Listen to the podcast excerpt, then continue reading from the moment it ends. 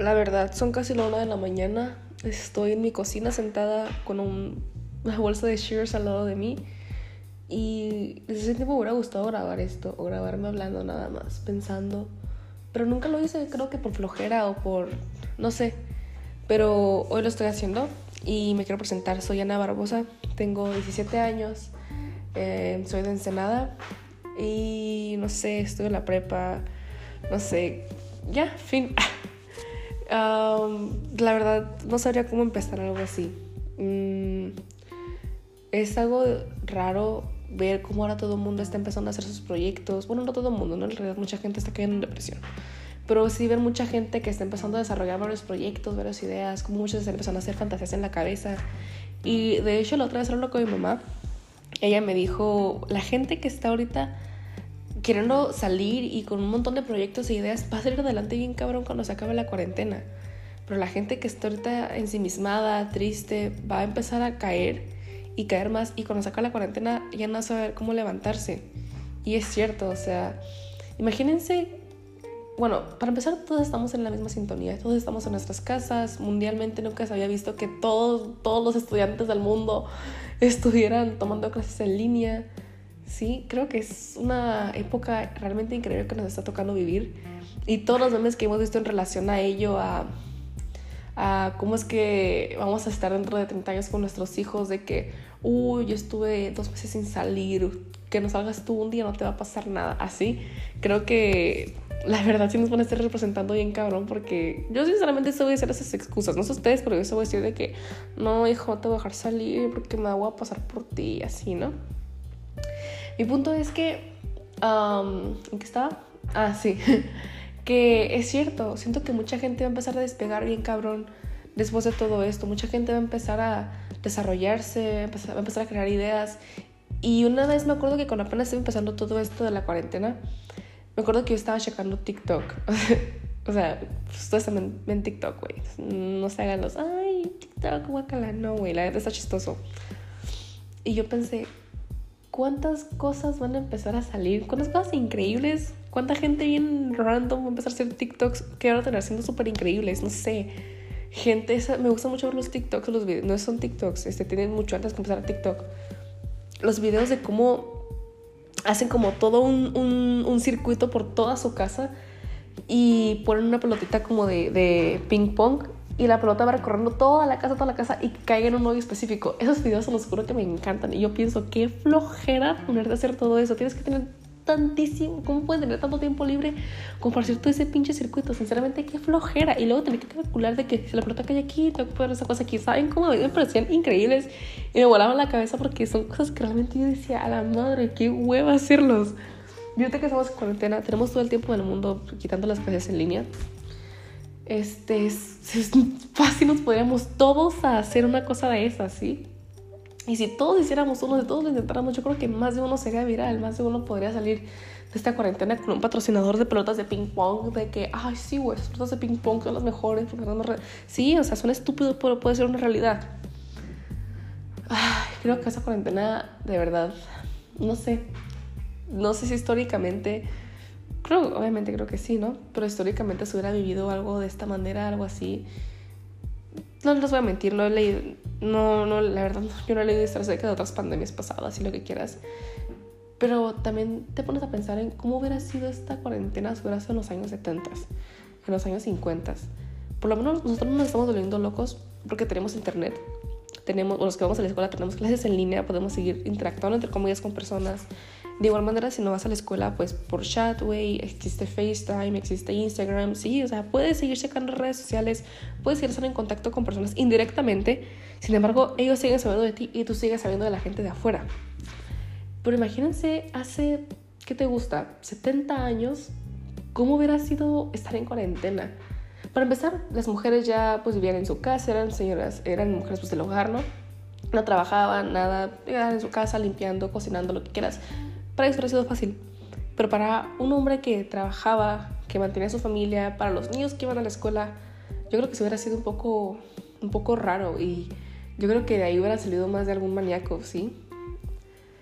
Mm, yo sinceramente hay mucha gente que dice, bueno, está lo de los baby boomers y cómo eh, esa historia de los baby boomers es de que, pues, cuando fue la Segunda Guerra Mundial, la gente que empezó a tener muchos hijos porque, pues, no sé, güey, no tenían tele.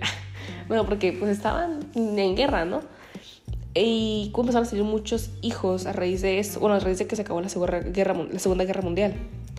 Yo no creo que en esta generación vaya a pasar eso de que estuvimos encerrados, de repente van a salir los Zoomers, ¿no? No sé cómo se vaya a llamar esta generación, güey. Esta generación que venga. ¿Cómo se decirá? Baby Zoomers, güey. No lo sé.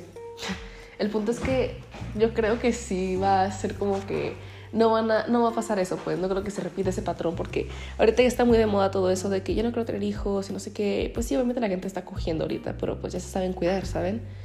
Entonces, no creo que salgan muchos niños de esta pandemia, de esta cuarentena. Algunos que otros sí, no lo sé. Pero esperemos que no muchos. Ya hay mucha gente en este mundo. Y de hecho, pues se ha dicho que la mejor manera de cuidar nuestro planeta es dejando de tener hijos, empezar a adoptar. Y de hecho yo antes sí pensaba en... Yo antes me preguntabas en la secundaria, ¿cuántos hijos quieres tener? Y yo te decía, cuatro, cuatro hijos, dos niñas y dos niñas. Eso era como que mi meta, ¿no? Entonces yo, ahorita que lo pienso, digo, no, güey, la neta, qué hueva. Aparte, yo toda mi vida he sido niña gorda. O sea, desde la primera me recuerdo acomplejada por estar gorda. Y ahorita, pues, persona está 40 años está haciendo ejercicio, ¿no? Y ahorita me pongo a pensar y digo, a la madre, güey, neta, dentro de unos, ¿qué te gusta? Yo tengo 17. Dentro de unos 10 años, posiblemente yo ya empecé a tener hijos. O, no sé, el tiempo que sea, yo ya empecé a tener hijos. Y qué flojera porque el cuerpo me va a cambiar, ¿sí? Y ahorita me estoy cuidando y, y pues de repente sí me está dando mi plato de Cheerios, ¿no?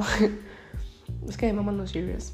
Pero ahorita me estoy esforzando tanto por conseguir un cuerpo buen, un buen cuerpo, por así decirlo, un cuerpo que a mí me, me guste, para que dentro de unos 10 años me embarace y tenga, y se me, pues ahora sí que el cuerpo va a sonar feo, pero ahora sí que el cuerpo me quede raro, pues sí, porque siempre que veo una señora, siempre que veo una señora, o sea, bueno, yo escucho ese comentario como de tías y así, dicen así de que, mmm, es que como ya tuvo hijos, no sé qué, no, es que ya tengo aquí holgadito, que porque, porque como tuve hijos, no sé qué, así, ¿saben cómo?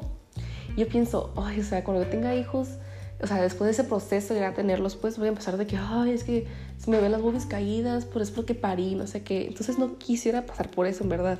Si acaso, sinceramente, sí me gustaría tener un hijo mío, así siempre que míos, igual y sí me, gustaría embarazarme una vez.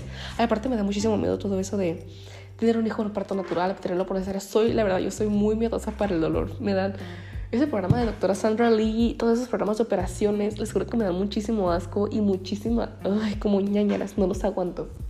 Entonces yo no aguantaría tener un parto natural, güey. Ay, no, lo pienso. Uh, no, guacala. Uh. Y cesárea es como que, uy, te abre, güey. Ay, no. No, no, neta no podría. Y les digo, igual, uno sí, pues una, una no se da, una no, no es nada, ¿no? Pero de ahí en fuera, si quisiera tener más hijos, me gustaría en verdad adoptarlos, ¿sí? A mí me gustan mucho los, los niños como en plan de que, ay, se me hacen bien tiernitos, excepto cuando son enfadosos, ¿no? Creo que también eso depende mucho de cómo los criaron, obviamente cómo los criaron los padres. Y lo he vivido con mis primitos, yo no soy la más grande de mis primas, soy como la, la del medio, pero sí tengo primos más chicos. Y sí me tocó estar en ese proceso de que, ay, el niño chiquito, no sé qué, lo que quiera, sí me tocó estar como que en ese proceso de cerca. Y sí me llamaba la atención, pero siento que hay una edad en la que se empiezan a poner muy enfadosos. No sé si a partir de los 6 años o a partir de los... Sí, a partir de los 6 años. Hasta que acaben su pinche adolescencia, güey. Siento que los niños se ponen insoportables y de que te caen mal, sí. Yo de adolescente me recuerdo, y bueno, todavía soy adolescente. Pero cuando estaba en la secundaria, por ejemplo, me recuerdo y a veces veo como que fotos mías o recuerdos que te aparecen como en Insta o en Snapchat más que nada. Y digo, a la mierda, estoy bien, estaba bien estúpida y todavía lo estoy, pero antes estaba más estúpida. Sí, y veo esos videos es como de, uy, güey, qué penita, güey, no mames, neta me acomodaba el cabello así, güey, a la madre, qué pedo con mi ropa, así, así me veo y es como de, ay, güey. Y, y siento que cuando yo tenga hijos me da muchísimo miedo que me vayan a caer mal. Porque yo soy una persona que la voy a, siento que si me quedo capaz de decirle, hazte para allá, güey, me caes mal, no te aguanto. Siento que si voy a tener como que un hijo favorito y uno que me vaya a cagar y voy a ser bien culera con el que me vaya a caer mal. O sea, obviamente no lo voy a maltratar, güey. Tampoco voy a hacer que se convierta en un sociópata. No, obviamente no. Pero pues sí va a ser así como que... Sí, digamos que sí se va a notar la diferencia, ¿no? Y ahorita que toqué lo del tema de la secundaria, ay, no, en verdad, he visto, bueno, escribirte la preparatoria como eh, proyecto de cierre, tenemos que hacer un video de todos nuestros recuerdos de preparatoria, ¿no? Y entre esos recuerdos de preparatoria me aparecieron recuerdos de, de secundaria.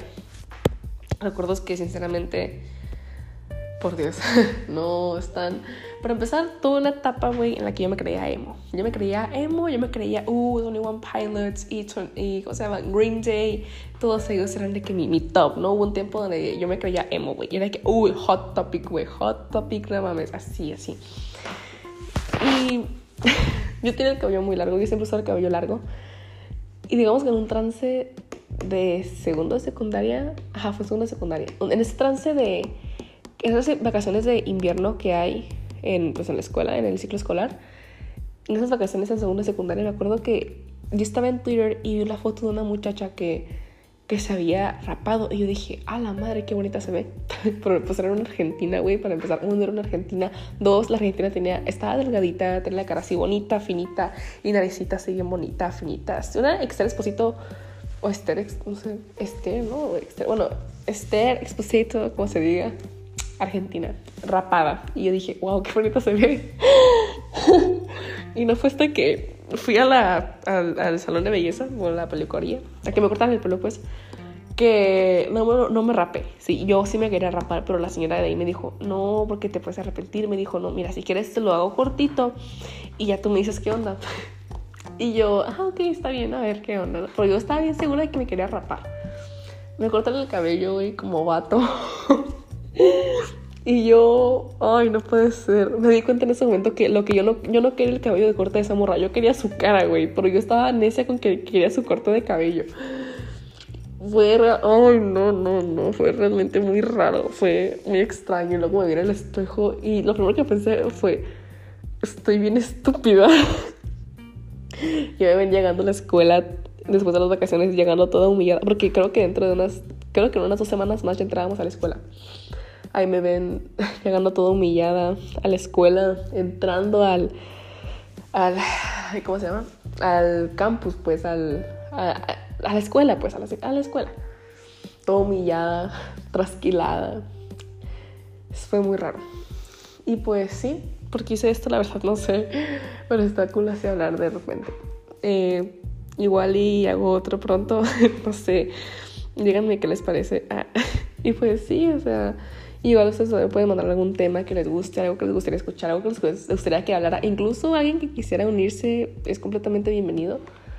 Pero, pues sí, mi nombre es Ana Barbosa y les mando un saludo. Adiós. ¿Cómo se detiene?